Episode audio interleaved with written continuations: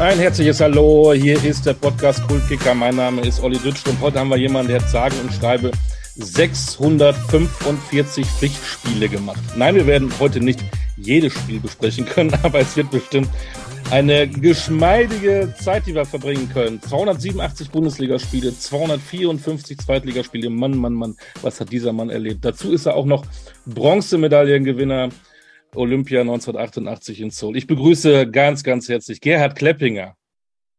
Hallo, Hallo. Gerhard. Hallo, Olli. Geht's dir, Gerhard, in, in der mir Sommerpause? gut, Olli, mir geht es sehr gut. Äh, bin jetzt wieder auch voll auf dem Damm körperlich. Ich hatte ein bisschen Probleme gehabt nach oh. der Corona-Erkrankung und äh, habe das jetzt aber zum Glück alles gut überwunden und überstanden.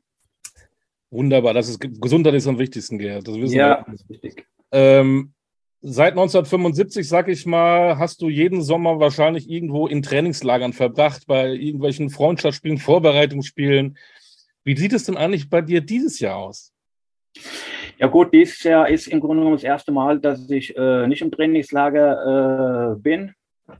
Und ja, gut, das tut mir auch ganz gut. Äh, und äh, ich vermisse es im Grunde genommen jetzt auch nicht so richtig. Ach komm, ein ja, Sommer ohne Trainingslager. Ja, ja. Nee, nee, ist okay. Also ich bin auch so immer noch äh, sehr viel äh, fußballerisch unterwegs äh, bei verschiedenen äh, Traditionsmannschaften und verschiedenen Kicks. Und von daher äh, ist okay so, es ist jetzt. Hat lange Zeit gedauert und ich vermisse auch nicht mehr diese ewigen Busfahrten oder die Fliegerei, die ich so immer nicht gemocht habe. Äh, und von daher ist das jetzt mal ein ganz guter äh, Abschnitt. Äh, wenn du das Wort Trainingslager hörst, ähm, welches Trainingslager war für dich denn das Schlimmste? Ja gut, das Schlimmste, das war im Grunde genommen mal, das war mit Hannover 96, das war in der Sportschule äh, Kloppenburg, da waren wir auch knapp äh, 14 Tage. Boah. Und das war schon ein Hammer, so, das muss man schon dazu sagen. Und wir hatten, dadurch, dass die Saison damals, äh, die Sommerurlaub sehr kurz war, äh, wir hatten drei, dreimal am Tag Training. Und da bist du praktisch gar nicht äh, aus den Trainingsklamotten rausgekommen. Und aufstehen, umziehen, frühstücken, äh, trainieren, kurz duschen und Mittagessen und dann kurz schlafen, Training, umziehen und dann wieder Training. Also das war schon äh, aggressiv, muss man sagen. Bei 14 Tagen kam der Lagerkoller wahrscheinlich schon extrem früh und dann ziemlich lange. Ja, vorprogrammiert gewesen eigentlich. Früher waren die Trainingslager auch viel länger gewesen. Die waren ja teilweise ja zwölf Tage. Wie gesagt, das war 14 Tage und von daher, das war schon dann äh, ja, zum Erbrechen, muss man schon sagen. Gibt es denn eigentlich auch ein, äh, ein, Trainingslager, wo man, wo man sagt, das war, das war super, da erinnere ich mich sehr gerne dran? Ja, gut, von der, äh, von, vom ganzen, das war mit Bayer Oerding, da waren wir in, äh, auf Madeira gewesen.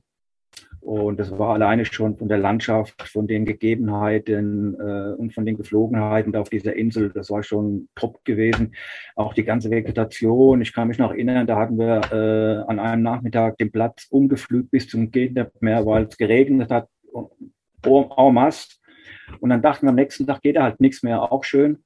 Und äh, aber Pustekuchen, wir sind da wieder den Berg hochgefahren, kamen oben an, da lag der Platz wieder da wie, wie neu angelegt. Jetzt haben wir ja schon Hannover und Uerdingen erwähnt. Wir fangen jetzt mal ganz, ganz, ganz vorne an. Ähm, für Menschen, die in Garmisch leben oder in Kiel, die wissen vielleicht nicht, wo Oberramstadt liegt. Kannst du da, wir machen ja ein bisschen Geografiekurse hier in unserem Podcast, ja. Ich weiß, wo es ist, weil ich gar nicht so weit weg davon äh, wohne, aber Oberramstadt, für die, die es nicht wissen, wo ist das? Ja, Oberramstadt, so für die Kenner ist das Tor zum Odenwald. Es liegt so zehn Kilometer entfernt von Darmstadt. Und ja, ist ein schöner Ort und äh, ich habe eigentlich, bin eigentlich nie von hier weggegangen.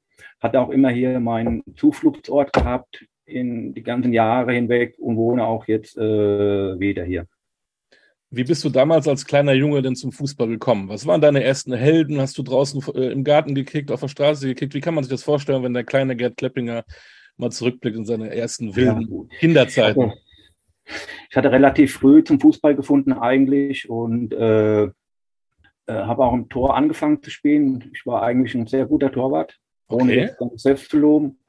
und aber äh, irgendwann, äh, unsere Mannschaft war auch sau stark gewesen, damals die D-Jugend von Oberramstadt und äh, ich hatte da wenig zu tun, das war, was aufs Tor kam hatte ich gut im Griff gehabt, aber mir war es dann irgendwann zu langweilig und deshalb habe ich beschlossen, äh, ins Feld zu gehen. Und äh, ja, gut, dabei ist es dann auch äh, geblieben. Aber ich glaube, äh, ich hätte als Torwart, äh, denke ich mir, äh, auch gute Chancen gehabt, so ja, ein Stückchen höher zu spielen. Das hast du so schön gesagt. Du hast das entschieden. Hattest du keinen Trainer, der das entschieden hat? Ja, natürlich doch. Aber die haben auch gesehen, dass ich im Feld ganz gut zurechtkam ich, also ich bin da sehr gut zurechtgekommen und hat mir auch Spaß gemacht und gut. Im Tor hat man dann jemand reingestellt und äh, das ging dann ganz gut und wir hatten auch damals eine hervorragende Jugend gehabt. Wir waren, glaube ich, drei Jahre ungeschlagen und äh, ja, dann hat das alles Spaß gemacht und so, so nahm das Ganze dann halt seinen Lauf. War das denn schon in der Zeit für dich so im Kopf, ich möchte Fußballprofi werden oder war das für dich dann noch weit weg und Illusion? Nee, das war so mein äh, Ziel gewesen. Das hatte ich auch fest vor Augen gehabt und äh, auch später dann, äh, ich sag mal, als dann später in die, in die Jugend, in die höheren Jugendbereiche ging, B-Jugend, A-Jugend und ich auch dann schon bei den Profis von Darmstadt, bei den sogenannten Feierabendprofis mittrainieren durfte, hatte ich mir so zum Ziel gesetzt, du probierst es äh, drei Jahre bis zu deinem 21., äh, 22. Lebensjahr. Wenn es funktioniert, ist gut. Und ansonsten bleibst du halt in dem, was du momentan oder was ich damals gelernt habe, Versicherungskaufmann. Mhm. Und hätte mich dann halt da äh, reingekniet. Aber das war so mein Plan gewesen. Hast du neben Training dann noch, noch mehr gemacht? Hast du dich da wirklich mit beschäftigt, um das äh, Ziel zu erreichen?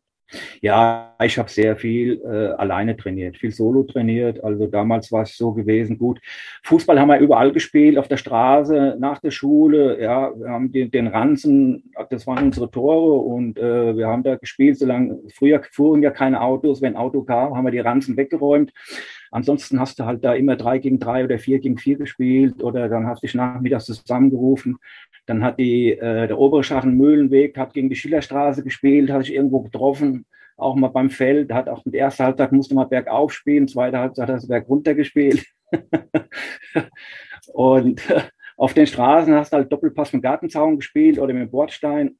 Und so haben wir halt, äh, sage ich mal, das Kicken gelernt. Und äh, ja gut, ich glaube, wir waren alle so rundum sehr gute Kicker es ist immer schwierig zu sagen, früher war alles besser, aber du hast ja auch mit jungen Leuten heute zu tun, ähm, ähnliches Alter.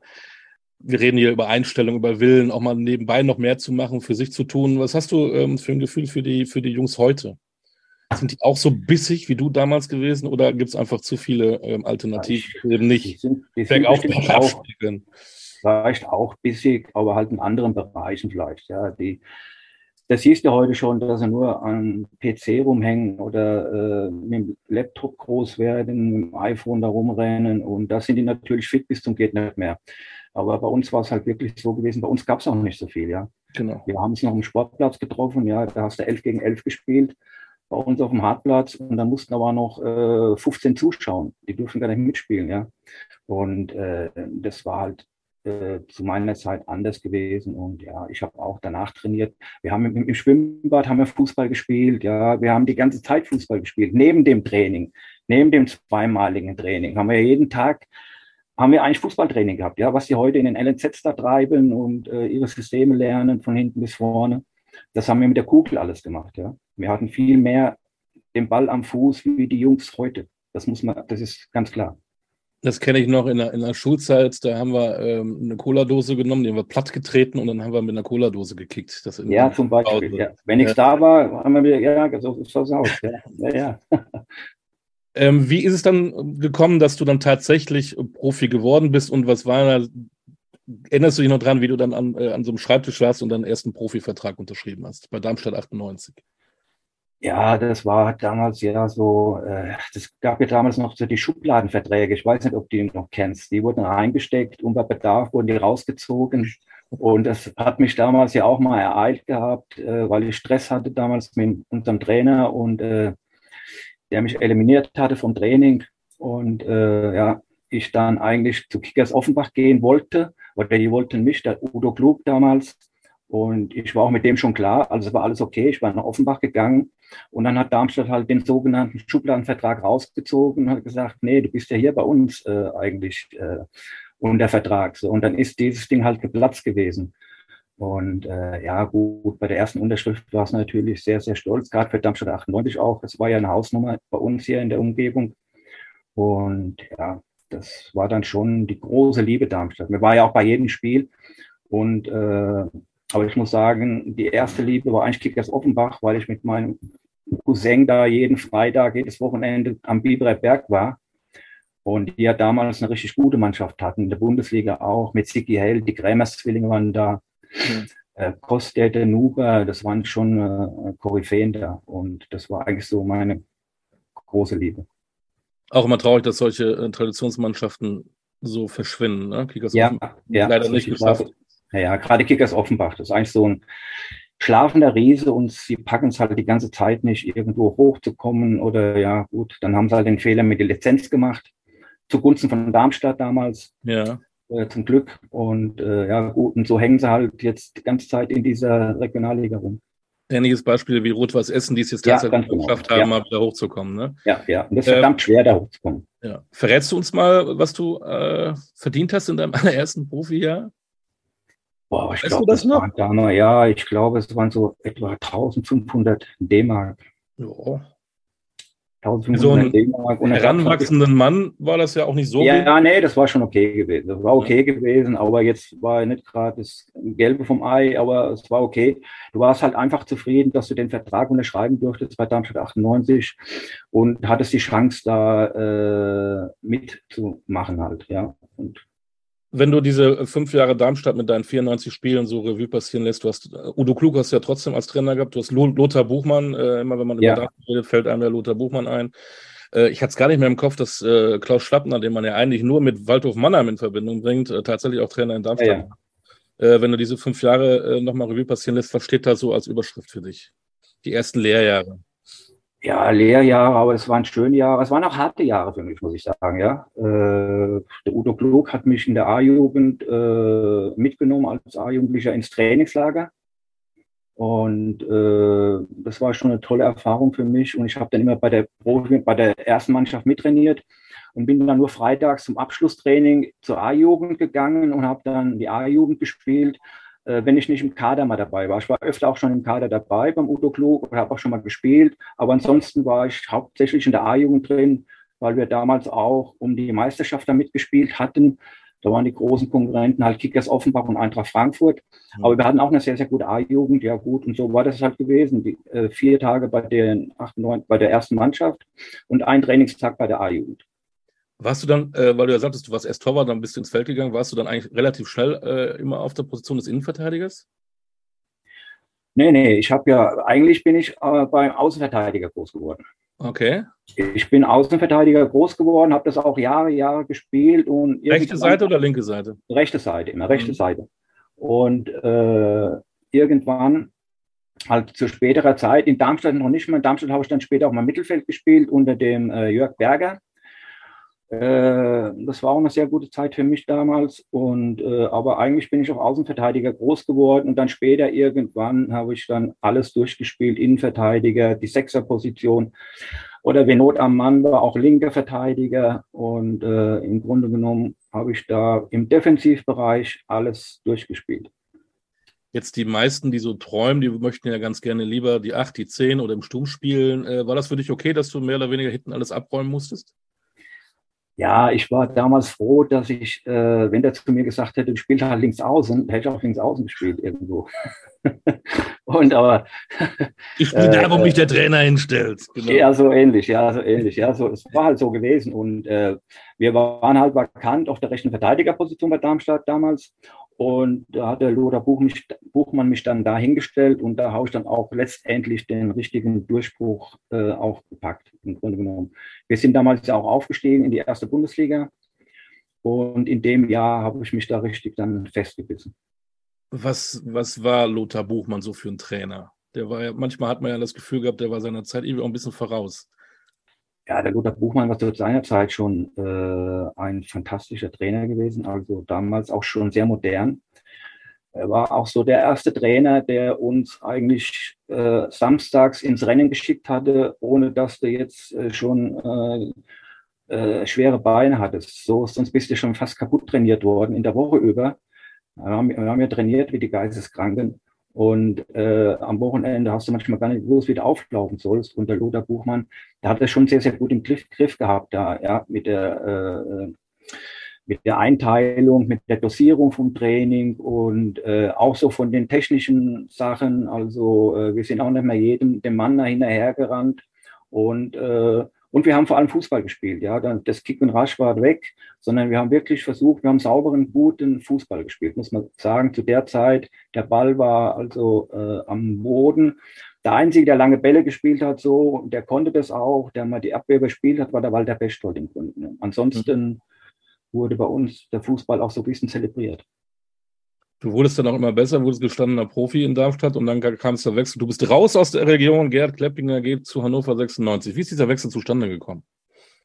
Ja, der Wechsel ist zustande gekommen. Hannover, die hatten, äh, waren aufmerksam auf mich geworden. Es, äh, der erste Wechsel hätte ich eigentlich schon mal machen können damals nach Köln, nachdem wir aus der Bundesliga abgestiegen waren hat der Weißweiler auch Interesse mal bekundet und aber ich habe mir das damals nicht zugetraut, muss ich sagen. Ich war auch bei der Bundeswehr und konnte nicht so trainieren am Anfang in der Grundausbildung. Und zu der damaligen Zeit war in Köln natürlich alles Nationalspiele auf meinen Positionen. Der ganze Defensivbereich war von Köln besetzt, übers Mittelfeld weg. Und da habe ich gesagt, weißt du was, dann bleib lieber hier in Darmstadt noch mal ein Jahr. Und bevor du dich da oder da versauerst. Und äh, das war auch in dem Jahr, als der Bernd Schuster nach Köln ging. Und äh, wie es halt so ist, im Oktober waren die alle verletzt. Ne? Und das war dann auch so die Zeit, wo der Bernd dann, ich glaube, damals war der, ist der Bernd auch in die Mannschaft da reingerutscht. Hannover, da hast du einen erlebt, ähm, das war der Lewandowski zu seiner Zeit, Dieter Schatzschneider. Der hat er, glaube ich, ja. glaube ich, nachts im Schlaf getroffen. Was hat ihn ausgemacht? Ja, äh, Nochmal zu dem Wechsel zu Hannover, das war ja eigentlich so gewesen, das muss ich ganz kurz erzählen, ja, dass Hannover auch vom Abfuhr, vom Aufstieg in die Bundesliga stand. Und ich eigentlich fest damit gerechnet hatte, äh, dass die aufsteigen, aber die zum Schluss dann auch ein bisschen gelost haben und dann in der zweiten Liga drin geblieben sind. Und äh, ja gut, ich hatte auch keine Ausstiegsklausel gehabt und deshalb bin ich dann auch nach Hannover gegangen. Und das war eine super Zeit an Hannover und der Lange halt, ja, das war halt ein Knipser vor dem Herrn. Äh, der konnte auch kicken, ja. Äh, er hat halt äh, das Spiel vom Tor gelebt, das muss man sagen, aber er konnte auch richtig gut Fußball spielen. Und er hat halt Tore am Fließband gemacht. Was war Und auch aus weiter Entfernung, aus naher Entfernung, also waren das war schon zu der Zeit ein überragender Mittelstürmer. Ja, eigentlich, eigentlich komisch, dass er keine große internationale Karriere gemacht hat. Das war vielleicht nicht seine Zeit dann damals, ne? Das kann durchaus sein, ja. Er ist ja dann auch zum HSV gegangen, der, lange. Und äh, ich glaube, der ist auch gleich schon mal ein bisschen angeeckt irgendwo. Also ja. war, er, er, war ja auch so ein Forschertyp, ja. Und äh, äh, hat so versucht, sein Ding durchzudrücken. Und vielleicht ist es da in Hamburg halt nicht so äh, angekommen. Könnte ich mir gut vorstellen. Ja, auch heute hat er manchmal noch so, gibt seine Meinung kund. Das ist eigentlich auch ganz gut so. Ja, ja, natürlich. Was war denn für dich dann äh, zum ersten Mal so ein Wechsel zu einem anderen Verein der größte Unterschied äh, zu Darmstadt 98? Ja, gut, man hat schon gemerkt, dass zu der Zeit Hannover 96 schon eine andere, die ja auch schon Bundesliga-Luft äh, geschnuppert hatten und äh, es war halt eine reine Fußballstadt und auch eine Medienstadt, muss ich sagen. Und äh, ja, als ich dann ankam, die wollten mir erstmal alle Hochdeutsch beibringen. Äh, Charlie Morosco. Ja, da soll ja angeblich das beste Deutsch gesprochen werden, angeblich. Ja, sage ich doch, ja, sage ich doch, ja, ja, sage ich doch. ich habe dann irgendwann mal gesagt, da lag ein Handtuch und sagte einer, wem gehört das? Da habe ich gesagt, das ist mir. Oh. Und dann kommt der Charlie um die Ecke rum, das gehört mir, sagen wir hier. und äh, da hatte ich natürlich auch mit alten, schon alten Hautdegen da zu tun, ne? Äh, Damjanov, Morosko und Heiko Mertes. Äh, und das waren äh, Peter Anders, der noch die ganze Bundesliga-Zeit mitgemacht hat bei Hannover 96, Jürgen Rünjo, der ja auch Nationalspieler war. Und äh, ja, das war schon äh, eine sehr wertvolle Erfahrung. Ich habe von den Alten mir alles auch sehr viel angeguckt, abgeguckt noch, das muss ich sagen. Also ich habe von denen alle viel mitgenommen. Und du warst da auch Stammspieler, 79 Spiele und hast tatsächlich ja. 16 Mal getroffen. Du warst da richtig ein, ein, ein Go-Getter fast. Ja, ja, ich habe viele Tore vorbereitet, auch viele gemacht. Es waren auch da einige Elfmeter in Hannover dabei. Da durfte ich das erste Mal Elfmeter schießen. Und äh, ja, wir hatten eine gute Zeit gehabt. Wir haben damals Pech gehabt, dass jedes Mal äh, so Hammerclubs wie Schalke runterkamen. Äh, Hertha BSC Berlin kam runter, Eintracht Braunschweig kam von der ersten Bundesliga runter. Und äh, da sind wir halt zweimal gescheitert am Aufstieg. Und äh, das war dann halt so gewesen, dass ich da eine Ausstiegsklausel hatte. Ich hatte einen Dreijahresvertrag mit einer Ausstiegsklausel, dass ich nach zwei Jahren wechseln darf, wenn ein Erstligist anklopft. Und das mhm. war dann halt so gewesen, dass der KSC angeklopft hat. Aber ich muss ganz ehrlich sagen, ich wäre sehr liebend gern mit Hannover 96 aufgestiegen. Er hat das Zeug dazu gehabt, aber wir waren ganz einfach ein Tick schwächer als die, die drei äh, Riesen, die da jedes Mal runterkamen. Ja. Ähm, das waren ja echt tatsächlich andere Zeiten. Da gab es ja Relegation in dem Sinne noch gar nicht. Nee, äh, nee. Du bist vor, muss man sich mal vorstellen, vor 40 Jahren dann gewechselt. Ähm, hast du denn nach 40 Jahren immer noch Kontakte zu Hannover 96 oder ist das dann so lange her, dass man. Ja, ja, nee, nee. Ich habe noch äh, Kontakte. Ich war auch immer eingeladen zu den, äh, so die Alten werden da immer einmal mehr eingeladen. Ich konnte bisher leider nie teilnehmen, weil das war immer so ein Spieltag dann, äh, an dem ich selbst immer unterwegs war. Und ich hoffe dann, dass ich es dieses Jahr äh, mir einrichten kann, dass ich da auch mal wieder dran teilnehme. Und habe auch noch zu etlichen Spielern von Hannover 96, mit denen ich gespielt habe, noch äh, äh, Kontakt. Und auch, wie gesagt, zu der Traditionsmannschaft da. Ich habe zwar noch nie gespielt, aber äh, da wird immer mal hin und her gefunkt. Auch ein Verein, der eigentlich äh, ganz woanders spielen müsste und irgendwie aus der zweiten Liga nicht mehr rauskommt. Ne? Ja, sie schaffen es einfach nicht äh, äh, rauszukommen und äh, äh ja gut, ist, ist irgendwie zu weit weg, aber ich glaube schon auch, dass es manchmal so ein bisschen äh, Personalpolitik ist, die ganz einfach nicht passt. Und äh, ja, was man so hört, sie geben natürlich auch viel Geld aus für Spieler und äh, dümpeln halt immer noch, ich glaube jetzt schon das vierte oder fünfte Jahr, glaube ich, oder? Kann gut sein. Sind ja. sie in der zweiten Liga drin.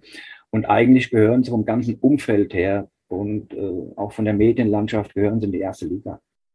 Ich wollte schon fragen, gab es damals Martin Kind auch schon in einer irgendwie verantwortlichen Position? Nein, nein, nein. nee. Vom Alter her würde es ja gehen, aber ich glaube nicht. Ne? Ja, ja, nee, den gab es damals noch nicht. Ich denke, der war immer im Stadion gewesen, könnte ich mir gut vorstellen, aber der war in keiner äh, Funktion da drin. Du hast gesagt, schöne Zeit, Hannover, ähm, Wechsel ja, Karlsruhe, wieder ein bisschen näher an deiner Heimat dran. Ähm, auch da gleich Stammspieler, 69 Spiele, nur sieben Tore, aber immerhin auch da. Ähm, hast du eigentlich nie verletzt?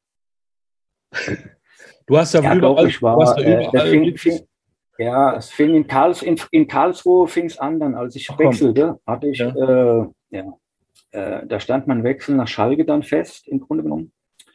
Und da hatte ich mich in der, im Bauchmuskelbereich äh, verletzt. Die letzten Spiele und hatte mit Schmerzen gespielt und äh, dachte dann eigentlich, äh, äh, in, der in der Sommerpause geht das weg. Und es ging aber nicht weg. Und ja, so bin ich praktisch verletzt nach Schalke im Grunde genommen gewechselt. Okay, weil ich habe mich da gewundert, so viele Spiele, ich sage nochmal, 645 Pflichtspiele, das ist ja schon wahnsinnig ja. viel. Ähm, andere, die haben mal ihre Kreuzbandrisse oder ihre, ihre, ihre Beinbrüche oder ich weiß ja. Ja, ich hatte mal drei, äh, vier Monate hatte ich mal ausgesetzt gehabt. Das war auch wieder wegen der Bauchmuskelgeschichte, das war bei Bayer Uerdingen. Da war ich äh, die, fast die komplette Rückrunde nicht dabei und wurde dann aber fürs letzte Spiel äh, wurde ich praktisch verdonnert, noch mitzumachen. Das war ein entscheidendes Spiel gegen Mönchengladbach. Und da bin ich praktisch aus der Reha äh, so, sozusagen äh, auf den Acker draufgelaufen. Ja, Wahnsinn. Aber wenn es bei einer so langen Karriere mehr oder weniger die einzige Verletzung war, Hut ab. Ja. Karlsruhe, ähm, auch wieder von 82 bis 84, äh, zwei schöne Jahre. Wie war's? Was, was, was steht da in deiner Überschrift? Ach, Karlsruhe war äh, auch eine wunderschöne Zeit und ich habe es auch immer genossen, sage ich mal, bei Traditionsvereinen zu spielen. Die Ausnahme war dann später mal Bayer Uerdingen, da werden wir nochmal dazukommen. Und äh, das war ja auch eine riesige Fußballstadt eigentlich. Und äh, wenn wir einigermaßen auf dem Damm waren beim KSC, da waren da auch immer, glaube ich, zu, zu der Zeit äh, mindestens 15.000 im Stadion drin. Und es war immer schon eine riesen äh, Zuschauerkulisse zu der Zeit. Und äh, wir hatten eigentlich im ersten Jahr das Pech, dass wir ein bisschen zerstritten waren in der Rege in unserer Truppe. Ja. Und dann aber im zweiten Jahr äh, kam der Werner Olk zu uns und äh, da hat uns wieder alle zusammengeschweißt und dann sind wir in die erste Liga aufgestiegen, äh, sind Erster geworden vor Schalke 04. Und ja gut, und dann bin ich danach nach Schalke äh, gewechselt. Ich wäre auch gerne in Karlsruhe geblieben. So meine Wechsel, die haben immer so eine kleine Geschichte auch dabei. Aber äh, ich war, ich war damals schon äh, umstritten im, beim KSC und unser äh, Manager, der damals neu kam, der hat gemeint, der müsste uns alle auf äh, Leistungsbasis da äh, eintrimmen mit den Verträgen. Und dann habe ich gesagt, nee, dann mach das mal alleine. Und ja, gut, und dann hat halt Schalke Interesse und dann bin ich schon nach Schalke gegangen. Aber wenn das nicht gewesen wäre, wenn der gesagt hätte, du, dein Vertrag, der hätte auch nicht mehr drauflegen müssen, hätte nur sagen, wir machen das so weiter und dann wäre ich auch in Karlsruhe geblieben. Aber da war so mein Ego dann zu sagen, nee, Junge. Ja, klar. So, so. Wer war das damals, der Manager? Das war der, äh, das war mein, ich komme jetzt nicht auf den Namen. Der Ronny Zeller. Ronny Zeller. Ah, Ronny Zeller, okay. Ja, Ronny Zeller war das, genau. Wir, wir, waren, wir waren ja nicht so sehr auf Rosen gebettet beim KSC damals, aber es war trotzdem immer noch äh, äh, gut. Und aber als der dann anfing, da die Verträge so umzugestalten, da habe ich gesagt, nee, dann halt mal ohne mich. Wie, wie war das damals, so ein Wechsel? Hattest du Berater? Ging das über, über Eltern? Ging das persönlich über dich? Oder wie kann man sich das vorstellen? Man ist 40 Jahre her. Es war, es war nur, es war so, es war so gewesen, dass ich bei meinem ersten Wechsel und bei dem nach Karlsruhe schon einen Berater hatte. Ja. Und äh, ich hatte damals so eine festgeschriebene Ablöse, hat er für mich gemacht, mit 250.000 D-Mark, was eigentlich auch gar nicht so wenig war. Aber du bist ohne Ablösesummen nicht weggekommen vom Verein. Wenn der Verein damals nicht gezahlt hat, konntest du nicht wechseln.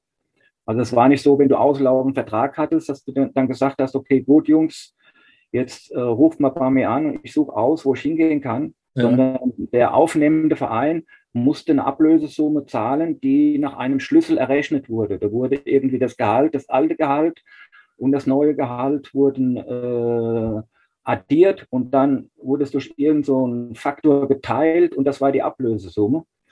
Und wer die nicht gezahlt hat, dann bist halt nicht gewechselt. Das war eine ganz einfache äh, Geschichte. Aber danach habe ich alles alleine gemacht was im Nachhinein, glaube ich, nicht so gut war, äh, äh, weil das mit dem Berater hätte ich bestimmt irgendwo äh, anders äh, noch verdienen können oder auch mehr verdienen äh, können. Aber ich habe damals alles alleine gemacht. Ja, alles Vor- und Nachteile. Du ja. hast gesagt, Traditionsmannschaften Darmstadt, Hannover, Karlsruhe und dann kommt mit Schalke natürlich noch ein Verein, der ist ja noch mal mehr ja. Traditionsmannschaft als die anderen. Wie war das in Schalke? Das war ja, viele reden ja von der Religion Schalke. Ja, Schalke war natürlich äh, für mich das Beste. So, und äh, es war also das Problem gewesen, dass ich da von Karlsruhe nach Schalke äh, verletzt hingegangen bin. Mit deiner Bauchmuskel. Aber mich nicht getraut habe zu sagen, dass ich verletzt bin, weil ich mir die Blöße nicht geben wollte, zu sagen, hey, der, der kommt hierher und muss erstmal jetzt Pause machen. Und da habe ich praktisch ein Jahr äh, mit Schmerzen gespielt und mit Spritze gespielt.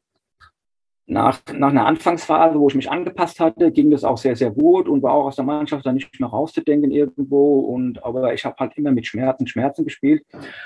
Und erst dann äh, am vorletzten Spiel musste ich noch mitspielen, weil wir noch eine Chance hatten zum UEFA Cup. Und der Trainer sagte, du, in Hamburg musst du noch spielen. Danach gucken wir weiter. Und als wir dann in Hamburg verloren hatten und wir keine Chance mehr hatten, hat er gesagt, okay, gut, jetzt kannst du dich operieren lassen. Und äh, dann habe ich mich da operiert, operieren lassen und äh, dann war es auch ruckzuck wieder weg gewesen. Ich war wieder dann halt topfit und konnte ohne Schmerzen spielen. Aber das eine Jahr, das war hammerhart für mich, muss ich sagen. Würdest du wahrscheinlich so auch nicht mehr machen, ne? Gesundheit. Würde ich nicht mehr machen, nein, nein, ich würde nicht mehr machen. Ich hatte aber damals auch nicht den Arsch in der Hose gehabt, oder ich wollte mir nicht die Blöße geben, zu sagen, Jungs, ich kann nicht, es geht nicht. Du hast 97 Spiele trotzdem gemacht für Schalke in der Bundesliga, zwölf Tore und du hast den ganz jungen Olaf Thon da erlebt, ne? der mit 18 Jahren ja auch schon ja. Spieler war. Ja. Was, was hatte der, was andere nicht hatten? Ja, gut, das war halt ein genialer Fußballer. Es war ein Goalgetter, der hatte Sprungkraft, der hatte Kopfballspiel, äh, der hat den Ball in einer Bewegung mitgenommen, sage ich mal. Das war schon der helle Wahnsinn und da konnte man schon sehen, also dass der äh, vor einer ganz großen Karriere stand. Ja, der der konnte hinten spielen, der, der konnte vorne spielen, was er auch gemacht hat im Offensivbereich und als dann mal die Libero, damals haben wir ein bisschen noch mit Libero gespielt, als die immer vakant war und ich mir dann auch große Hoffnungen gemacht hatte und das war eigentlich die Position, wo ich drauf heiß war. Ja, und dann sagt der äh, äh Schafter halt, nee, nee, du nicht. Wir stellen den Olaf dahin. Gell? Da hat der halt dann mit äh, 19 Libero gespielt und ich konnte weiter im Mittelfeld rumrennen. Und ja, aber gut, er war halt, er war wirklich ein Ausnahmespieler. Über ein Spiel müssen wir beiden aber auch reden in deiner Schalker Zeit. Ähm, am 1. April 1986. Weißt du, was da war? 1. April. Mhm, kein April-Scherz gegen Hannover 96, 1986. Da hast du deine einzige rote Karte bekommen in deiner ganzen Karriere. Rot? Nee. Ehrlich? Doch, laut, laut nee, Transfermarkt.de nee, hast du eine rote bekommen und musstest zwei Spiele aussetzen. Ja. Oder ist das tatsächlich ein April-Scherz? Stimmt das überhaupt nicht? Boah, ich glaube nicht. Also ich, ich, ich, sag, ich, ich sage, ich sage, also ich sage jetzt mal so, ich glaube, das war ein April-Scherz. Ich habe eine rote Karte bekommen, aber die war ganz dunkelrot, das war bei Darmstadt 98. Da musste ich acht Wochen aussetzen. Ehrlich? Da, da ja, stand ja nirgendwo. Da hat einer falsch recherchiert. Dann können wir das hier auflösen. Also, dann erzähl mal von deiner ganz dunkelroten. Ja, das war, äh, ja gut, das, am liebsten rede ich ja nicht drüber, aber ist egal. wir sind unter uns. Das war äh, bei Darmstadt 98, wir haben da gegen Freiburg gespielt und äh, ich habe im Mittelfeld gespielt. Es war der SC Freiburg damals. Nee, FC Freiburg, FC, FC, ja, der, der Fußballclub, genau. der damals ja noch äh, vor dem SC da äh, weit im Rang rangiert ist und ja, ich hatte einen Stress gehabt mit einem Gegenspieler, der mich da permanent äh, gefault hat und dann hinten und vorne und irgendwann stand man so Nase an Nase und dann habe ich halt den Fehler gemacht, äh, meinen Kopf da zu seiner Nase hinzuführen. Und, ah, aus Versehen, ja. Reflex. Ja, und ja, das waren dann halt acht Wochen gewesen. Aber komisch, dass das, äh, ich vertraue ja zum Beispiel dieser, dieser Seite eigentlich schon, Transfermarkt.de, ja. dass das nicht drauf kommt. Vielleicht weil es dunkelrot war, die machen nur rote Karten. Und dass da eine also rote Ich kann mich nicht erinnern, ehrlich, also wirklich nicht. Also ohne, wirklich nicht. Ja, du musst, ja, um Gottes Willen, vielleicht ja. hast du einfach auch gelöscht. Ja. Eine rote Karte. Einmal ich hatte, noch mal, ich hatte ich hatte noch mal gelb-rot bekommen, glaube ich, aber das war in Dortmund. Da sind in wir gleich. in, in, Dortmund musste ich äh, ein Spiel, äh, in Dortmund musste ich ein Spiel pausieren in dem Jahr und das war wegen einer gelb-roten Karte. Okay. Aber ich glaube, dass Vielleicht verwechselst du das. Das war Dortmund gegen, ich glaube, Hannover 96, aber ich bin mir nicht sicher. Naja, wie gesagt, hier steht eine rote, 85, 86, 1. April. Nee, das Egal. Haken dran. Trotzdem, äh, du machst äh, 5 Millionen Spiele und kriegst eine rote Karte, eine gelb-rote Karte. Warst du immer auch sehr fair? Oder kamst du immer zu spät und die haben die schon ausgespielt? Um Gottes Willen. Ach, nee, Aber als, als, als Abwehrspieler, als Defensivkünstler äh, so wenig Platzverweise ist ja auch schon irgendwie. Ähm ja, ich hatte mal eine Phase gehabt in Karlsruhe im zweiten Jahr, da war ich, glaube ich, drei, vier Mal gesperrt wegen äh, gelben Karten halt. Damals war es ja, ich, äh, wie heute, glaube ich, auch nach der fünften Gelbe gesperrt. Ja. Und da hatte ich, glaube ich, damals so 14 gesammelt. Und äh, ja, aber an roten Karten, wie gesagt, das war eine, die war so dunkelrot, am Rest bin ich immer vorbeigeschlittert und äh, ja. Ich habe auch immer versucht, alles fair zu lösen. Natürlich, Haken dran. Äh, drei Jahre Schalke, was war für dich das verrückteste Erlebnis äh, in Gelsenkirchen? Naja, das Verrückteste war ja so, auch wenn du, äh, ich sag mal so, wir sind ja, wenn du mit Schalke unterwegs warst, ich erinnere mich noch dran, bei einigen Auswärtsspielen, wenn der Bus, der war ja noch nicht so abgeschottet gewesen, jetzt wie heute oder so. Da sind dann schon mal Fans an den Bus auch gekommen, dann haben die uns mit Essen versorgt und gepflegt und gehegt und äh, ja, und betütelt und äh, ja, und dann halt die Spiele gegen Dortmund, das waren dann schon so die Ausreißer, muss man sagen. Auch gegen Bochum, aber die Dortmunder, das Dortmunder Derby war halt schon das Heiligste, so, das muss man schon sagen. Und ja, da hatte ich halt immer auch ganz gut äh, getroffen und ja, für mich waren das eigentlich immer so die Highlights gewesen. Und wie kann der Schalker Gerd Kleppinger dann zum Dortmunder Gerd Kleppinger mutieren? Was ist denn da passiert? Das ist ja, das geht ja, ja, gar, das war, ja, ja gar nicht. Das war damals so, dass wir eigentlich so mit, wir hatten eine sehr gute Mannschaft gehabt und wir hatten so ein bisschen angeklopft auch, ich habe es Ihnen vorher schon mal gesagt, schon im ersten Jahr an die UEFA Cup Plätze. Ja. Und aber dann ist Folgendes passiert, dann ist der Rudi Assauer, äh, haben sie rausgeekelt. Da kam der Oskar Siebert wieder zurück und der Charlie kam wieder zurück. Und äh, in dem Jahr, als sie dann zurückkamen, hätte der, glaube der Töni, der hätte nach Bayern schon gehen können. Und mhm. der Oskar, der wollte den Olaf unbedingt als Schalker Jungen in Schalke behalten und hat dann gesagt, okay, gut, äh, dann geben wir halt äh, andere Spiele ab. Und dann haben sie halt Stammkräftiges wie mich, den Klaus Teuber, Junghans, ich glaube, Diersen, Schatzschneider war, glaube ich, auch dabei. Mhm. Für die, wo sie Geld bekamen, die haben sie äh, dann verkauft ja, und Dortmund hat dann halt auch, die waren so und so heiß auf mich, so ein bisschen, und die haben das meiste geboten, aber der Oscar hat dann das meiste rausgeholt für mich. Und da bin ich halt nach Dortmund gewechselt. Der Tauber ist dann nach, nach Leverkusen gegangen. Und wo die anderen, ich glaube, der Shorty, der Diersen ist nach äh, Hannover wieder gegangen, glaube ich, so war das. Auf alle Fälle waren wir weg. Der mhm. Olaf war da geblieben. Und äh, im nächsten Jahr sind sie dann abgestiegen und dann ist der Olaf halt so nach Bayern gegangen. Und wir waren halt auch alle weg. Aber, wie war denn, aber ich wollte wieder zurück. Aber wie war denn die Reaktion, als es hieß, Gerd Klepplinger wechselt vom FCS 04 zum BVB? Ja gut, die war, eigentlich war sie nicht so, äh, so schlimm, weil die Schalker, die haben schon gemerkt, dass ich immer noch Gas gegeben habe, auch als es bekannt gab. Ich war ja immer einer, der richtig äh, äh versucht hat, immer alles rauszuholen aus dem Körper. Und ich, das haben die Leute auch gemerkt und von daher äh, war das relativ human. Beleidigt worden bin ich halt nur beim ersten Training auf, Schalt, auf Dortmund dann halt. Und das war für mich schon so ein Knackpunkt zu sagen, ein Jahr und nicht länger. Genau, ein Jahr hast du da gespielt und hinten äh, defensiv, äh, Thomas Helmer war da aktiv, Kutowski, äh, vorne Frank Mill, Norbert Dickel, ja. Dann der, auch da wieder der Junge, du hast ja die ersten Schritte bei Olaf Thon gesehen, da war es Andi Möller.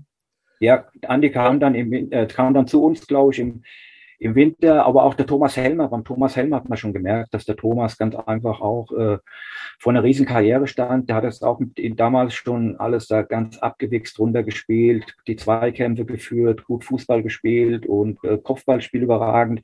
Da hat man auch schon gesehen, dass der äh, eigentlich seinen äh, Weg gehen würde. Auch an der Brücke, der bei uns war, äh, war nicht absolut Stammspieler, hast du auch gesehen, welches Potenzial der hatte. Der Zorg im Mittelfeld war überragend, Pagelsdorf hinten, äh, Kutowski schon angesprochen, ja, wir haben da auch äh, vorne der Norbert Dickel, auch ein Goalgetter vor dem Herrn. Richtig. Und Mehl. Der wirbelte. Ja, ja, Mehl vorne drin, das war schon eine Koryphäe gewesen auch. Und äh, das war auch eine sehr, sehr gute Mannschaft. Aber ich hatte mir damals schon in den Kopf gesetzt, dass ich wechsle nach dem Jahr. Oder, und äh, da habe ich auch meinen Dickschädel durchgesetzt. Aber was im Nachhinein hätte ich vielleicht noch ein Jahr bleiben sollen. Ja. Das muss ich auch dazu sagen. Das war so einer, ich glaube, das war so ein kleiner Fehler, den ich gemacht hatte. Ich wollte auch nach Schalke eigentlich wieder zurückgehen. Das war auch schon wieder klar, dass ich da zurückgehe. Und dann aber der Hannes Löhr gesagt hat, pass auf, wenn du nach Schalke zurückgehst, die Olympiade steht vor der Tür, dann äh, Zweitligaspieler äh, nehmen wir keine mit. Okay. Die einzige Ausnahme ist der Rudi Bommer, das war damals der Kapitän von der Olympiamannschaft. Ja. Und der wurde, und, aber ansonsten fährt kein einziger Zweitligaspieler mit. Und das war so dann halt die Überlegung, dass ich nicht nach Schalke zurückgegangen bin. Ansonsten wäre ich wieder direkt nach Schalke zurückgegangen. Okay. Ähm, wir müssen aber trotzdem noch mal ein bisschen in Dortmund bleiben, denn da hast du deine äh, sechs UEFA-Cup-Spiele erlebt. Weißt du noch? Ja, gegen... ja wir haben äh, erste Runde war, ich glaube, äh, Welle Schmozza. Nee. Haben wir gespielt.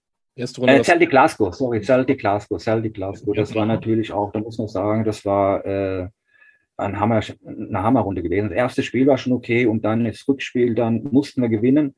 Und äh, dann auch nach dem ersten Tor, also dieser Sound, der in dem Stadion drin war, das war wie eine Wand. Ich habe da zufällig dann bei dem 1-0 auf die Haupttribüne nur geschaut. Die sind hochgegangen, das war, der ist aus äh, Gänsehaut bekommen. Das war absoluter Wahnsinn. Und dann kam Willis Mosta Dann kam Wallis Mosta, ja, ganz genau. Da mussten wir damals in Wallis ohne den Marcel Raducano spielen, mhm. weil der nicht mit drüber durfte. Die haben da, glaube ich, schon auf ihn gewartet. Die wollten ihn abfangen. Der ist dann in Dortmund geblieben. Und dann halt, äh, das verfolgt mich immer noch, diese Spielbrücke, muss ich ganz ehrlich sagen. Weil die haben wir im Hinspiel so. Rein und weggeputzt.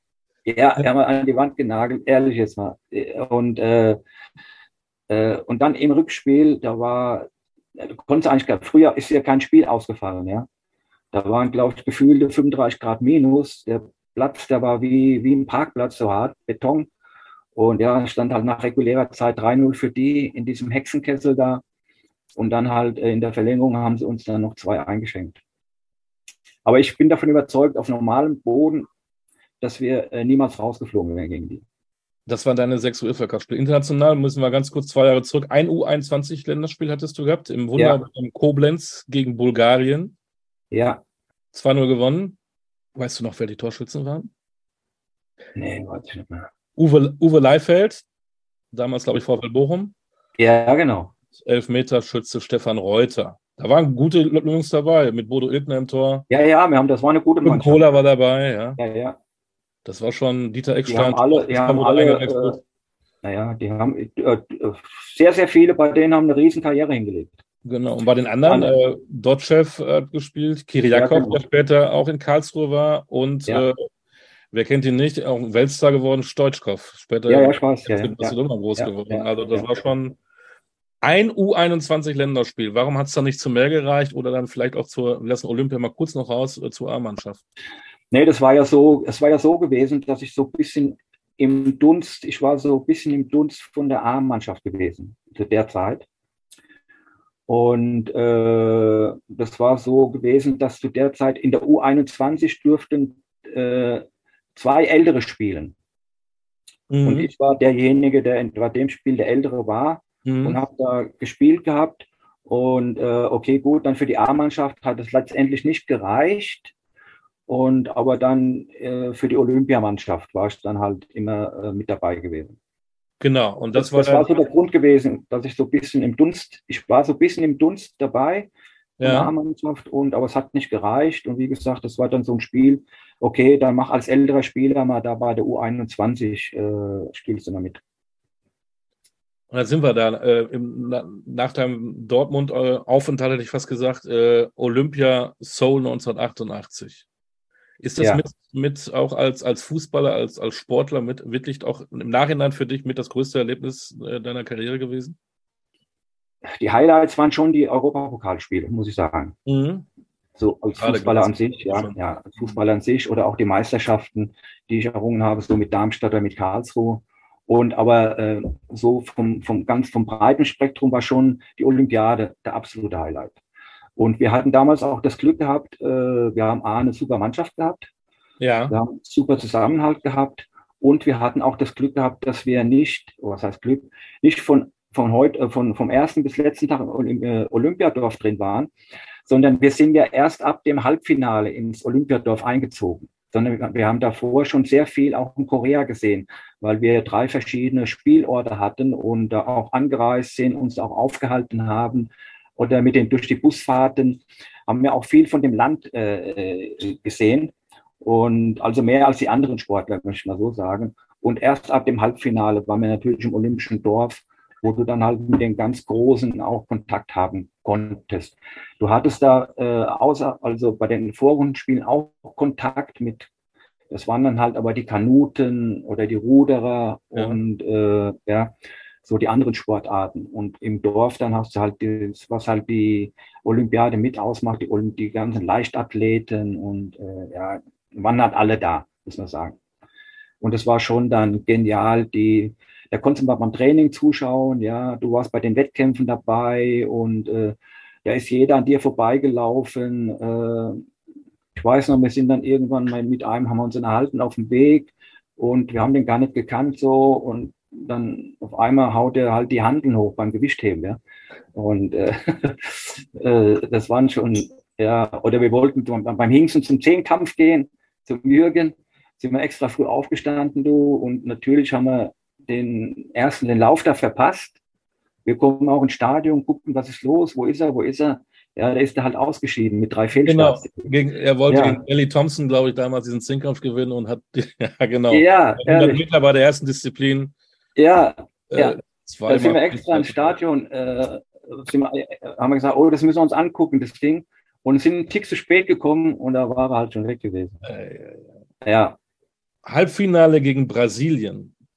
Romario, Bebeto, Karek, ja, ja, Tor Taffarel. Ja. Ihr habt, ihr habt das ausgenutzt, diese ganze Zeit, habt das bis im Elverschießen genossen. Gerd Kleppinger hat übrigens ein Elver, äh, im Elverschießen verwandelt. Ja, ja. ja gut, man hat es nicht gelegen, dass ihr aus, ausgeschieden seid. Äh, ja. Herr Kienzmann hat es nicht geschafft und äh, Gott hab ihn selig, Wolfram Wuttgart, glaube ich, auch verschossen. Ja, ja, die haben zwei, die haben, also wer, ich sag mal so, wir hätten das Spiel gewonnen. Normalerweise, wir haben ja so, ich glaube, so acht Minuten vor Schluss kriegen wir einen Elfmeter.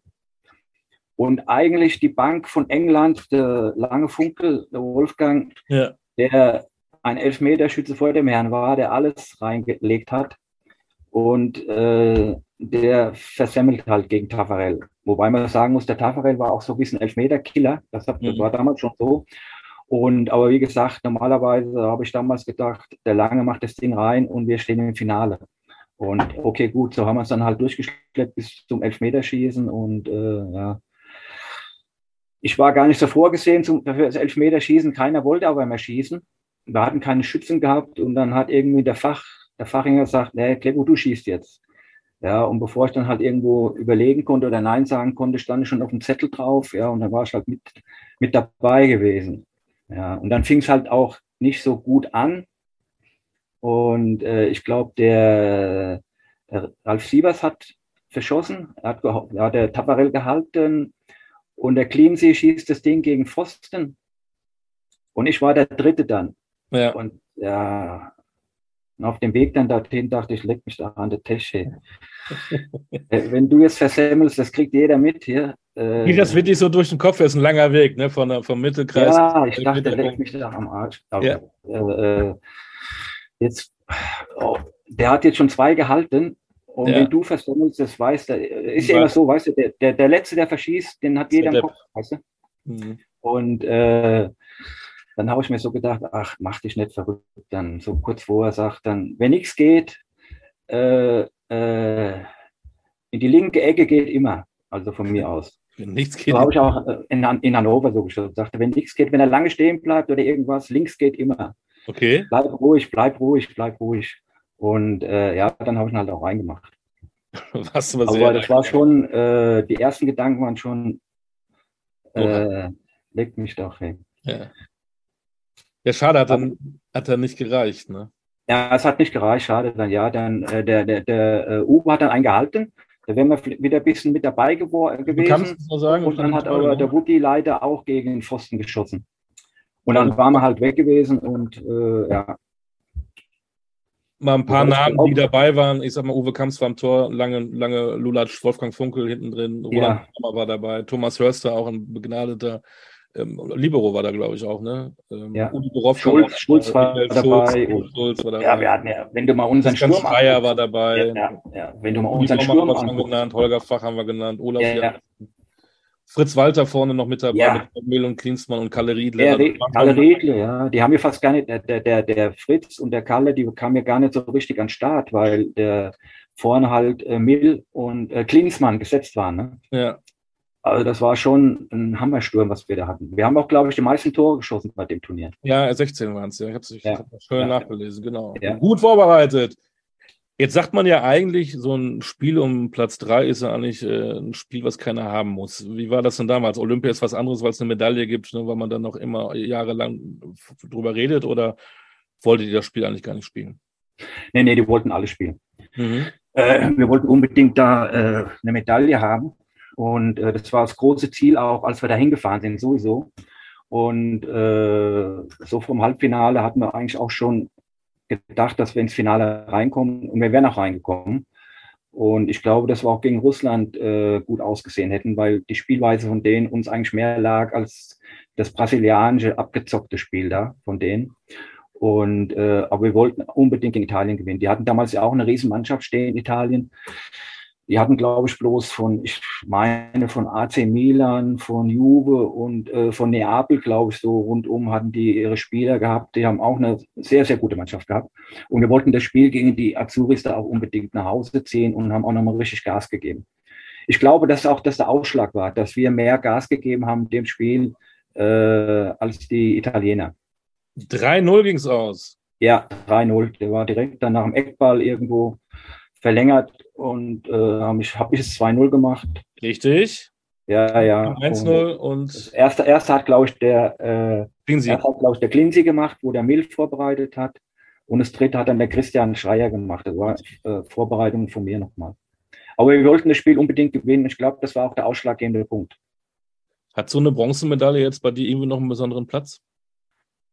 Wenn ich ganz ehrlich bin, hat sie jetzt keinen besonderen Platz. Ich bin auch nicht so ein Trophäensammler. Ich, Okay. ich habe sie mal, äh, ich habe irgendwann mal schon mal gedacht gehabt, ich habe sie verloren oder so. Ich habe die dann gesucht, ich habe sie wirklich dann gesucht und gefunden.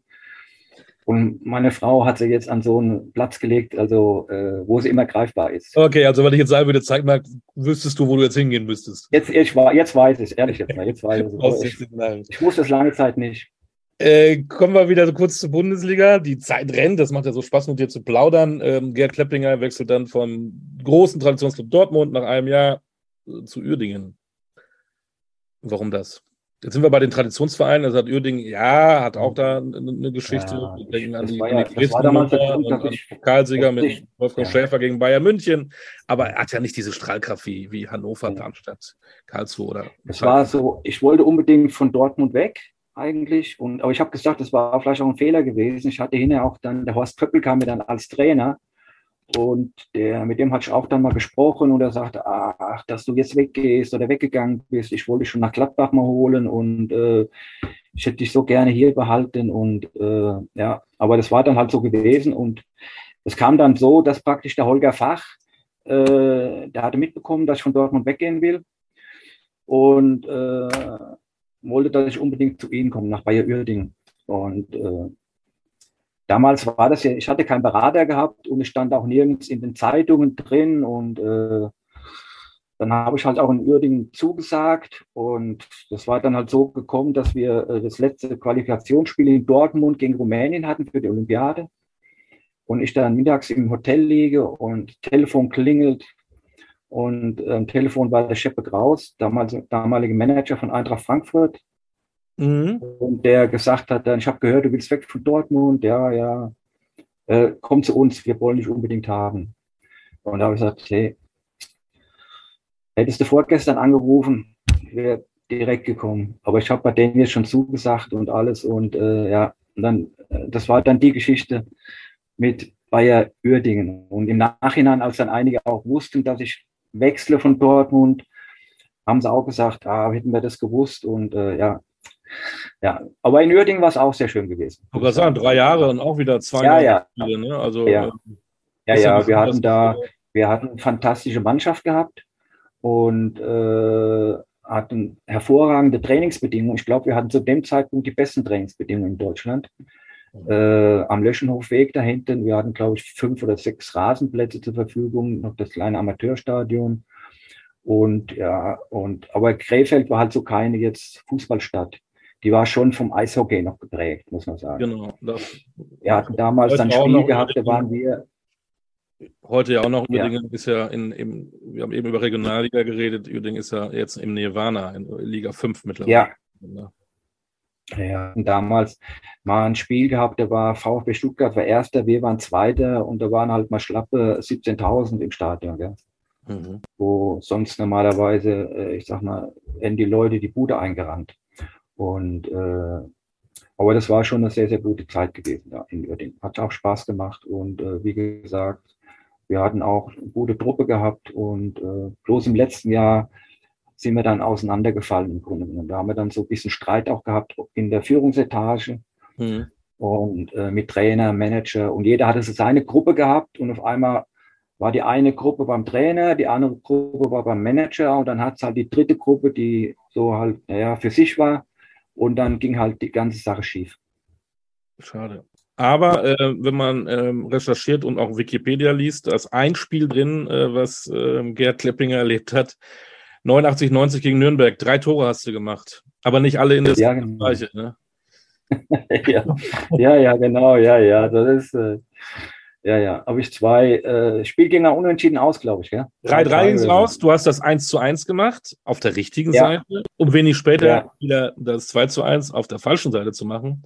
Um ja. dann aber das Spiel zu drehen und das 3 zu 2 wieder auf der richtigen Seite ja, ja, ja, ja, ja. Ich glaube, das war das einzige Eigentor, was ich geschossen habe. Leider in dem Spiel. Wäre schöner gewesen. Bei zwei. Es wäre bei zwei geblieben und wir hätten das Ding gewonnen gehabt. Ja. Aber das, äh, deswegen wird Uerdingen sicherlich da auch immer eine Rolle spielen. Dann geht es zurück in die Heimat. Ähm, 91, Darmstadt 98. Äh, ja so langsam klingt die äh, Wahnsinnskarriere von Gerd Kleppinger aus. Äh, wolltest du unbedingt auch nochmal zurück? Ja, ich wollte damals unbedingt weg von Uerdingen. Die wollten mich eigentlich behalten. Und äh, auch der, der, damals ist ja der äh, Friedhelm Trainer geworden. Friedhelm mhm. Funke. Und ich wollte eigentlich unbedingt nach Darmstadt zurück. Ich wollte eigentlich aus dem ganzen Fußballgeschäft raus. Das war eigentlich auch der Grund, warum ich nach Darmstadt zurückgegangen bin, weil ich hatte ja Versicherungskaufmann gelernt und äh, die Darmstädter konnten mich eigentlich im Grunde genommen nicht finanzieren zu dem Zeitpunkt. Mhm. Und haben aber gesagt, pass auf, wir machen Folgendes, dein alter Chef, der jetzt, der leider verstorben ist, der mir auch früher immer geholfen hat bei der Ausbildung, wenn ich mal frei brauchte und so, der hat mich schon ein bisschen durchgefüttert, sonst hätte ich das gar nicht geschafft äh, von der Arbeitszeit her. Wenn ich den nicht gehabt hätte, äh, das war so mein Mentor und der immer alle Augen zugedrückt hatte, wenn ich zum Training bin und oder mein äh, meine Stechkarte, die war nur halb voll, weißt du. Und äh, aber es war halt ein alter 98er und ohne den hätte ich das zeitlich gar nicht gepackt. Ich hätte aufhören müssen, ich hätte die Lehre abbrechen müssen. Und äh, der hat sich dann mit eingeschaltet und hat gesagt, pass auf, in Oberramstadt wird eine äh, Versicherungsagentur frei übernächstes Jahr, komm nach Darmstadt, zieh das so durch und äh, dann kannst du die Agentur übernehmen. Das war mein Plan. Deshalb bin ich eigentlich nach Darmstadt zurückgegangen. Und dann kam alles. eigentlich mit dem, Fußball, mit dem Fußball im Grunde genommen aufhören.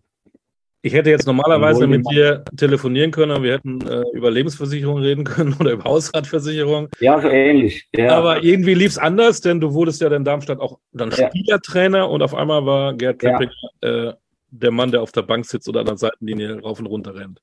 Ja, ja, ja, ja. ja. Und da hast du dann gesagt, so aber da hast du dann gesagt, okay, das ist jetzt mein, meine neue Berufung. Ich, Entschuldigung, ich scheiße auf Versicherungskaufmann. Wolltest du dann auch ins Trainergeschäft? Nee, ich habe das, dann, hab das dann auch gemacht. Äh, ich habe auch die Agentur dann übernommen und habe dabei noch äh, Fußball gespielt. Mhm. Und äh, später auch Spielertrainer und habe ich auch die Agentur noch äh, gehabt. Und äh, dann habe ich die B-Jugend angefangen zu trainieren von Darmstadt 98.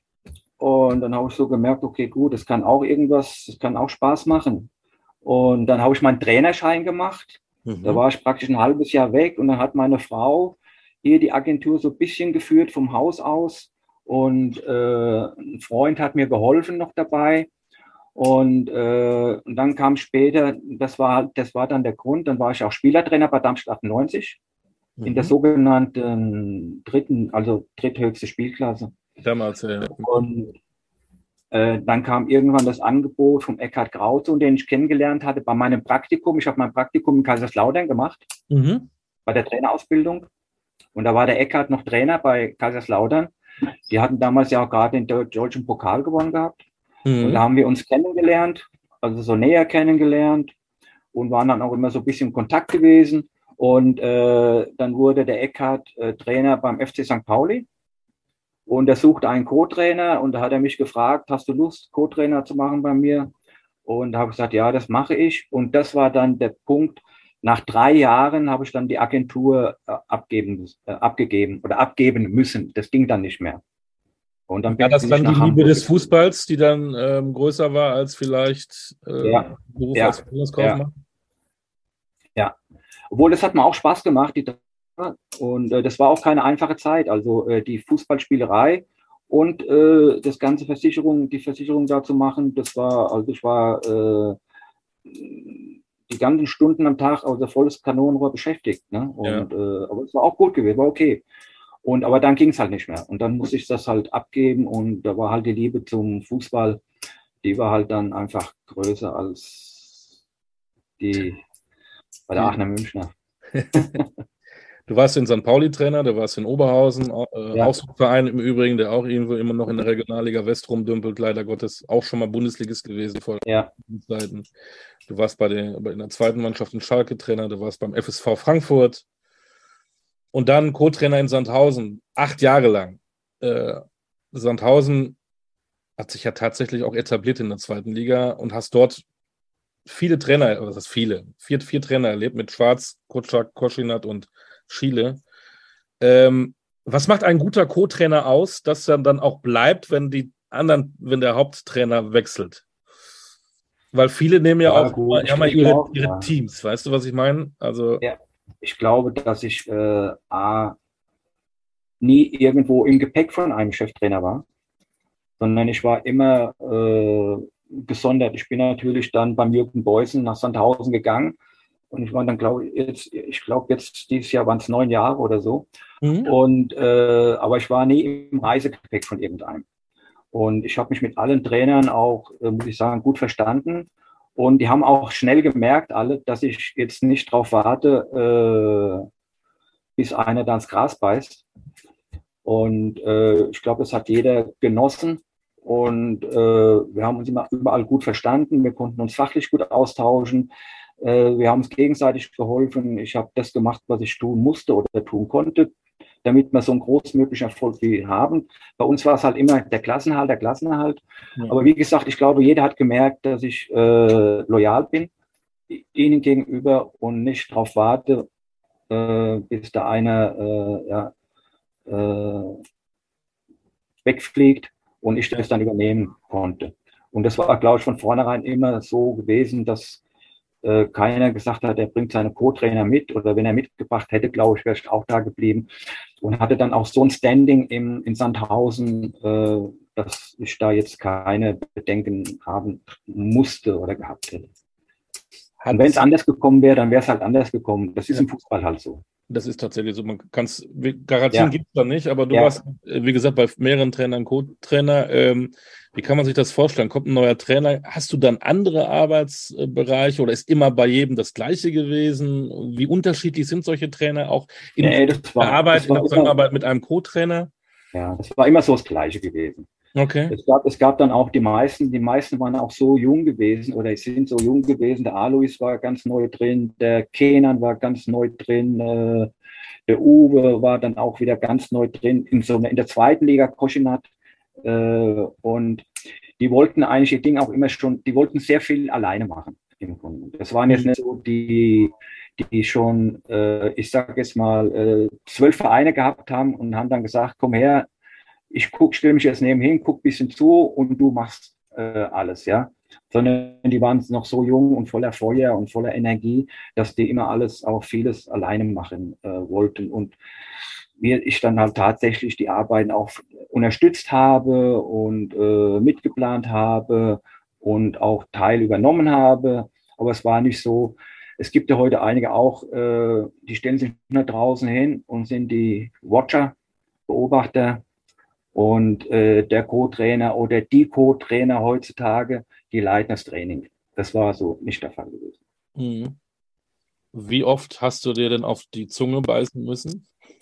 Wo du manchmal gedacht hast, mein Gott, äh, was macht der Chef da jetzt?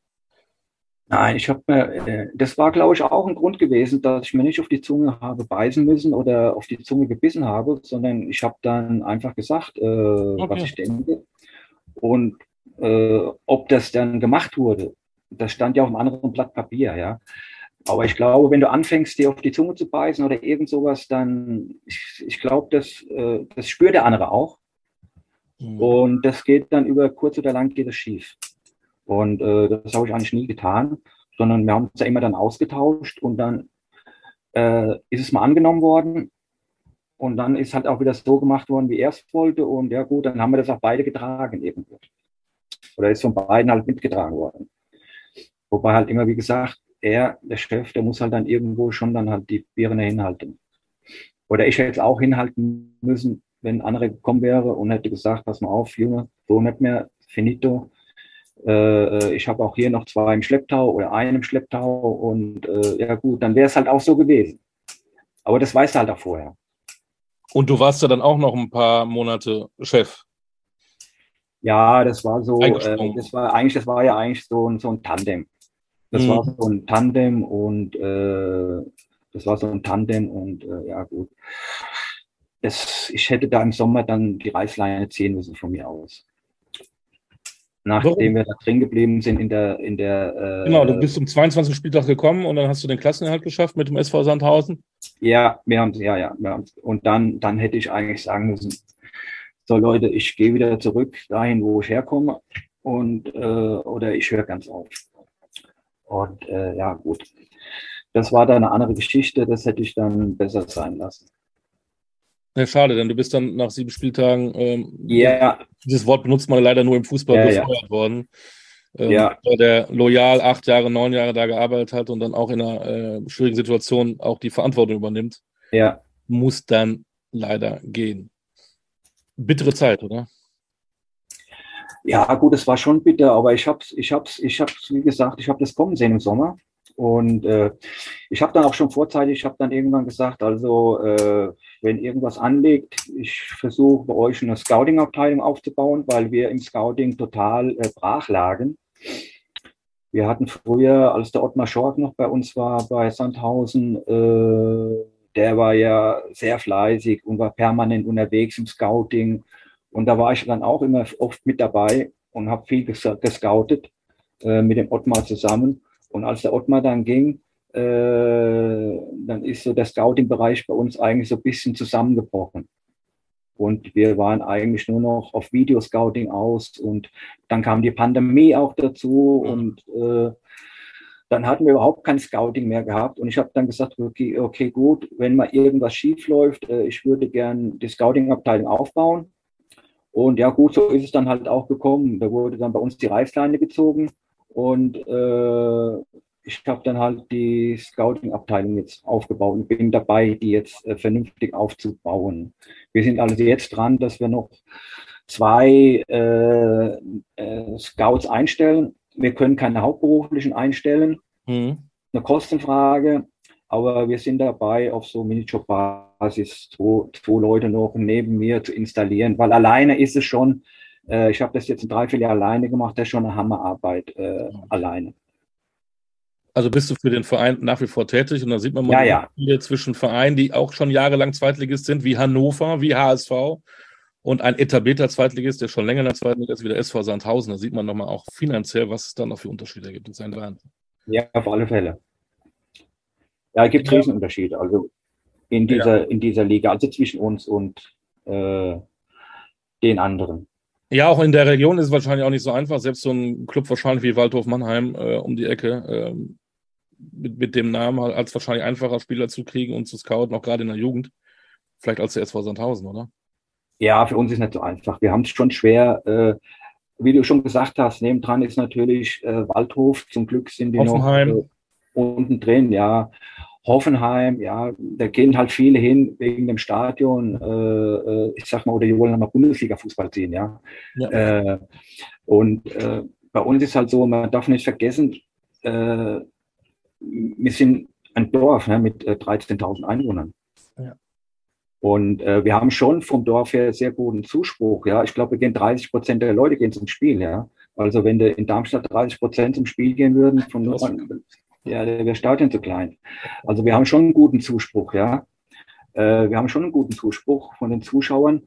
Aber halt rundum, ich sag mal so, Heidelberg ist keine Fußballstadt, ja, äh, äh dann hast du halt viele eingefleischte Waldhöfe, muss man auch dazu sagen. Hoffenheim nimmt uns, glaube ich, nicht viel weg, weil äh, das interessiert ja auch so keinen richtig. Richtig. Äh, äh, dann hast du ein bisschen weiter, hast du FCK, da hast du ja, genau, dann hast du sogar genau. auch die Eintracht, ne? Ja, genau, genau. Ja, ja, ja, ja. Aber wir, du, du, kriegst es halt nicht vernünftig gebacken, dass du äh, trotzdem, dass wir auch sehr gute Leistung bringen. Wir sind jedes Jahr in dieser Liga, bleiben wir drin. Richtig. Äh, äh, das muss man immer dazu sagen, wo viele gestrauchelt sind, ja, die Großen alle schon, oder nicht überhaupt nicht mehr reinkommen. Und das ist ja schon eine riesen, eine riesen Hausnummer, was in Sandhausen da äh, abläuft, ja. Und das sieht man auch, dass du äh, auch im, ich sag mal, oben im, im Gebilde sind noch immer die gleichen Leute. Es ist eine Verlässlichkeit bei uns, ja. Seitdem ich da bin oder noch länger ist der Präsident da. Ist der, die, die, die Leute, die jetzt hier da sind, die kenne ich schon seit elf Jahren, ja. Also du, du, äh, das ist Wahnsinn, was die da abreißen. Das kommt eigentlich teilweise viel zu kurz äh, äh, rüber oder wird eigentlich nicht richtig gewürdigt, dass wir schon da jetzt, ich glaube, das elfte Jahr, oder? Elfte ja. Jahr in dieser äh, zweiten Liga drin sind. Ich finde das auch, dass, dass, dass so Vereine wie der SFC Heidenheim und auch äh, ja. Sandhausen einfach viel zu wenig wertgeschätzt werden. Jetzt kommt dann Eintracht Braunschweig hoch, FCK Magdeburg, man redet nur über die und äh, man vergisst dann die, die eigentlich schon etabliert sind, jahrelang hervorragende Arbeit leisten ja, nicht, ja. nicht mit Skandalen irgendwie aufmerksam werden, sondern einfach über fußballerische Leistung. Und in so einem kleinen, wie du sagst, ist das einfach, äh, da kann man nur alle Hüte ziehen.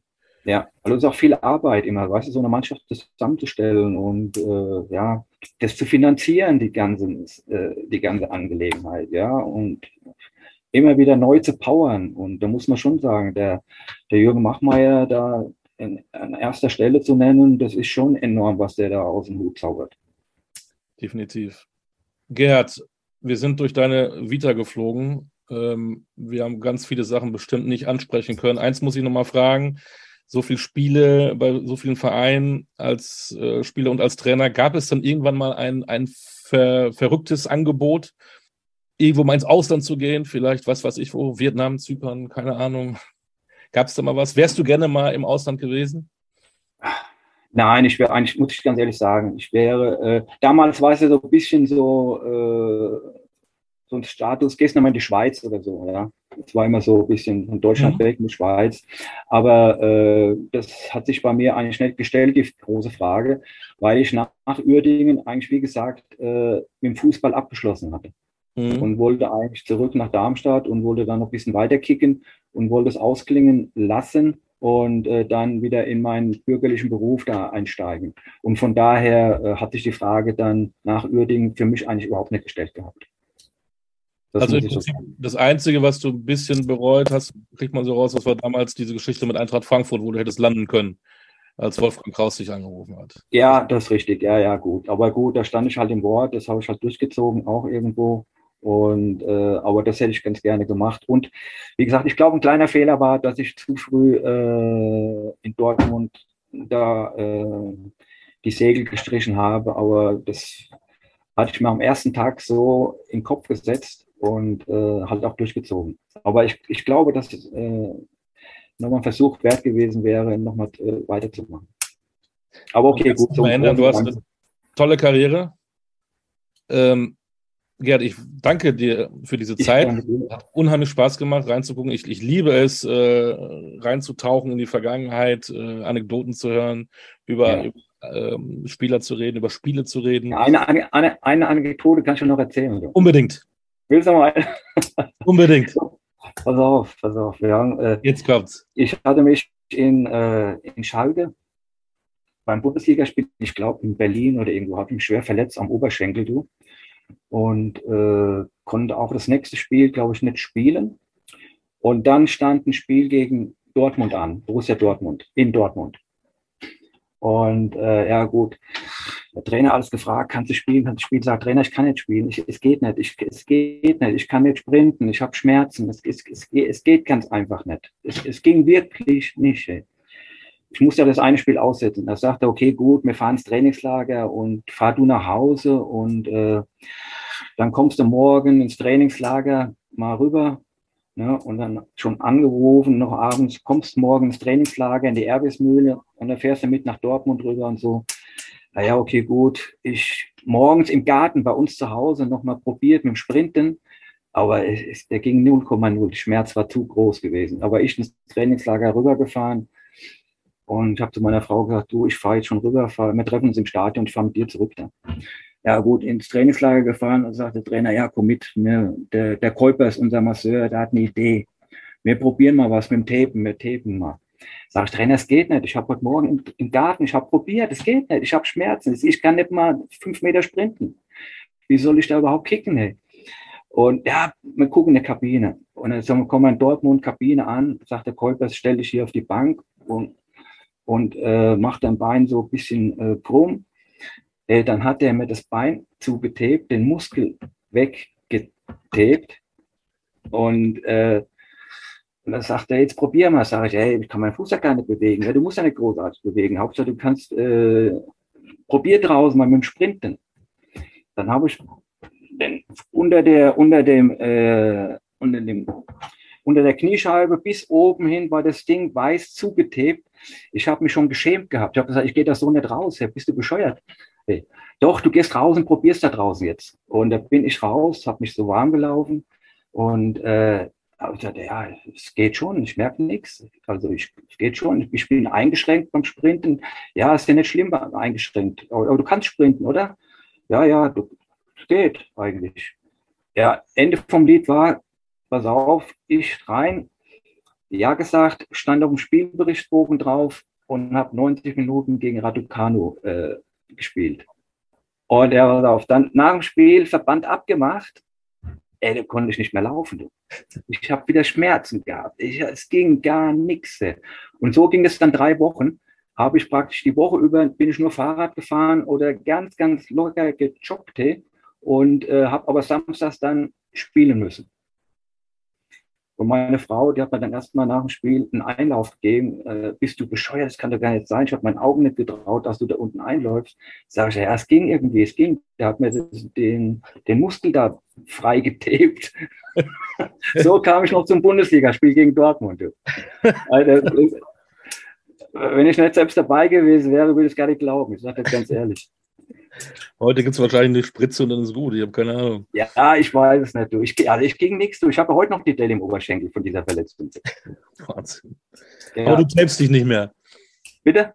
Aber du tapest dich jetzt nicht mehr. Nein, nichts mehr. Jetzt ist es vorbei. Nee, aber ich muss da ganz ehrlich sagen, ich habe mich, als ich eingelaufen bin, äh, der ganze Oberschenkel tief bandagiert. Äh, ah, das, war, das war ein Wahnsinn. Aber egal. Ja, das war noch die Geschichte zu Schalke gegen Borussia Dortmund. Wilde Zeiten, genau, Derby, haben wir drüber gesprochen. Ja. Einer, der bei beiden Clubs gespielt hat, in Schalke und in Dortmund, Gerhard Kleppinger. Ich danke dir recht herzlich für ich deine Arbeit. Äh, Stichwort Oberschenkel, bleib auf jeden Fall gesund. Ne? Komm immer auf die Beine. Das ist das Wichtigste, gesund zu bleiben. Und schön, dass du noch auch ein bisschen im Hintergrund, aber schön, dass du noch beim Fußball tätig bist und äh, wir drücken die Daumen, dass du da auch weiter erfolgreich bist beim SV Sandhausen. Okay, vielen Dank. Hat mich das sehr war, gefreut. Gute Zeit. Dankeschön, das war der Podcast. Und bleibe auch gesund und viel Glück. Danke dir, das ist lieb von dir. Das war der Podcast Kultkicker mit äh, Olli Dutschko und Gerhard Kleppinger. Wir hören uns wieder. Macht's gut. Auf Wiederhören. Okay. Bis dann. Ciao, ciao. Ciao.